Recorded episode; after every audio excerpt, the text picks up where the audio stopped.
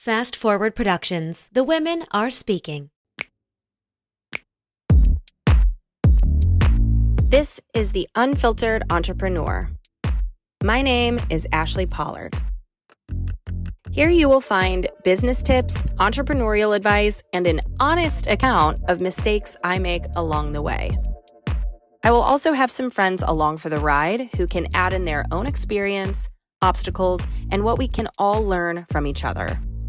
Entrepreneurship can be a lonely road, but not in my circle. We are all in this together.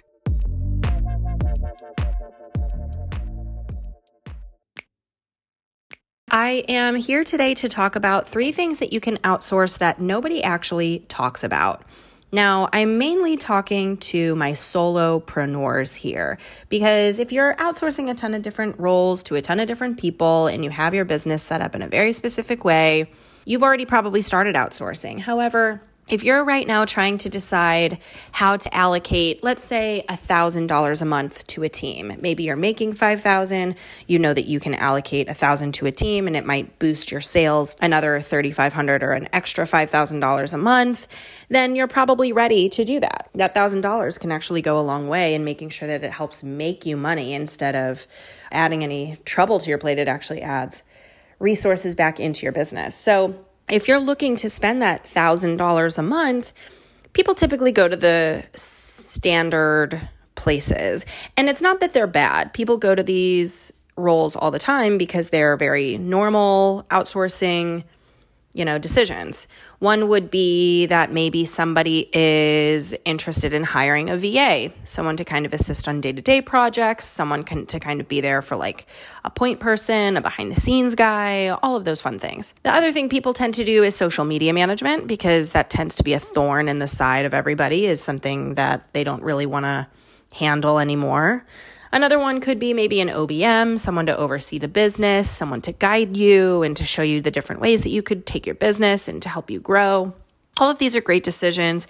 You could also be potentially hiring a copywriter for a specific project or a web designer or a brand designer. There's many different ways that you could take that $1000 and make it into something that's going to really grow your business to new heights, let's say. However, there is something that people don't talk about when it comes to outsourcing, and that's the fact that if you can do it all, and if you really love doing all of the different aspects of your business, I would almost encourage you to think about how you can outsource your personal life. Now, hear me out. A lot of people don't like to do this because it feels like it's wrong or that it's only reserved for like very rich people, but it's really not. If you're about to spend $500 a month on a VA, what if you spend $300 a month on a cleaning lady to come by? What if instead you spent $350 a month or $500 a month on someone to do all of your grocery shopping and meal prep for you for the entire week every week? What if you paid instead, what if you paid for an executive assistant who kind of books all of your travel for you, does all of your minutia, your day-to-day work. Maybe they run errands for you. Maybe there's some birthday gifts you have to pick up or packages you have to send or mail you have to tend to. An executive assistant can kind of take over those things and manage your life while you run your business. And none of this is bad. I do not want anybody to think for a second that you have to outsource to things that you're already doing really well if you can run your business well, and if you can run your business from the perspective of like, I like social media and I like my email and I love my clients, and I know that if I gave more time to my business, it would grow. Maybe that's the answer. Maybe you don't need people in your business. Maybe you need people in your life. Because here's the thing let's say you hire $1,000 of contractors for your business, right? Which is totally fair, a great decision. I'm never going to say don't do that. But let's say you do that. Let's say you hire some contractors for your business and you're paying like $1,000 a month. You still have to do your laundry. You still have to clean your place. You still have to run errands and drop this off here and go buy this Christmas present and do this and, you know, email this person back, whatever it is.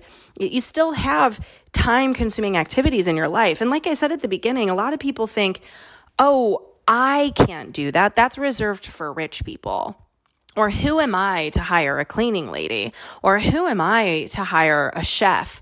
Or who, like, it sounds so you know, preposterous to hire for these things, but why not? Truly. You know, and I think that we think that ha- having somebody come to your place and cook for you is going to be $5,000 a month. No, it's not. It's not. Maybe people think that hiring someone to come clean their place every once in a while throughout the month is going to be astronomically expensive. No, it's not. It's not. It actually might be less expensive for you to outsource your personal life than to outsource your business. And that's the truth. So I would have you thinking a little bit about that. How much would it cost you to outsource parts of your life that are just draining? It's something I'm actually considering doing in my life. Instead of hiring more people in my business, what if I hired people to cook all of my meals for the week so that I know I'm fed? What if I hired somebody to come by once a week and just tidy up my place, do the shit I do not feel like do. I don't want to clean baseboards after 8 hours of Zoom calls. I don't want to be on my hands and knees cleaning part of my floor. Like I don't want to do any of this shit. I don't. Sorry, hate to break it to you those are things in my life that are taking me out of my business. And in all in all respect i don't like doing it. I like my business. I like conceptualizing new ideas. I like sending emails. I like doing things on social. I like working with my clients. So there are times in your growth that you can take a look and say, I'm allowed to do that. And maybe you feel shame as a woman. Maybe you feel shame as a wife or a parent that no, these are my duties. Bitch, no, they're fucking not. You're allowed to have things that make your life easier in your business and in your personal life. There, that's it. And I hear this from clients when I bring it up to them where I'm like, what if you outsourced your personal life? They're like, oh, I could never do that. Like, who am I, Kim Kardashian? And it's like, no, you're yourself and you're busy and it's not that expensive. So it's something that not a lot of people are talking about. And I do think is a very important conversation. Do you really want to outsource your business? If you hate parts of your business, absolutely, I would recommend it. But if you're enjoying a lot of what you're doing and you're like, this is going so well, and I'm the one who's making everything run super easily, it might be time to just outsource your personal life instead. Okay? Think about that. Let me know what you think. I know this might be controversial, so I'm very interested in the comments that we'll get on this. Shoot me a message on Instagram. Let me know what you think. Comment on the post where we post about this so that we can have a little bit of a dialogue about outsourcing and what that means for us. And I can't wait to hear what you think and what kind of outsourcing you're doing yourself. Hold up, don't leave quite yet. The good just gets better. I know it might be expensive to hire me for my services, so I've created a free way for you to get all of my best for any question you have.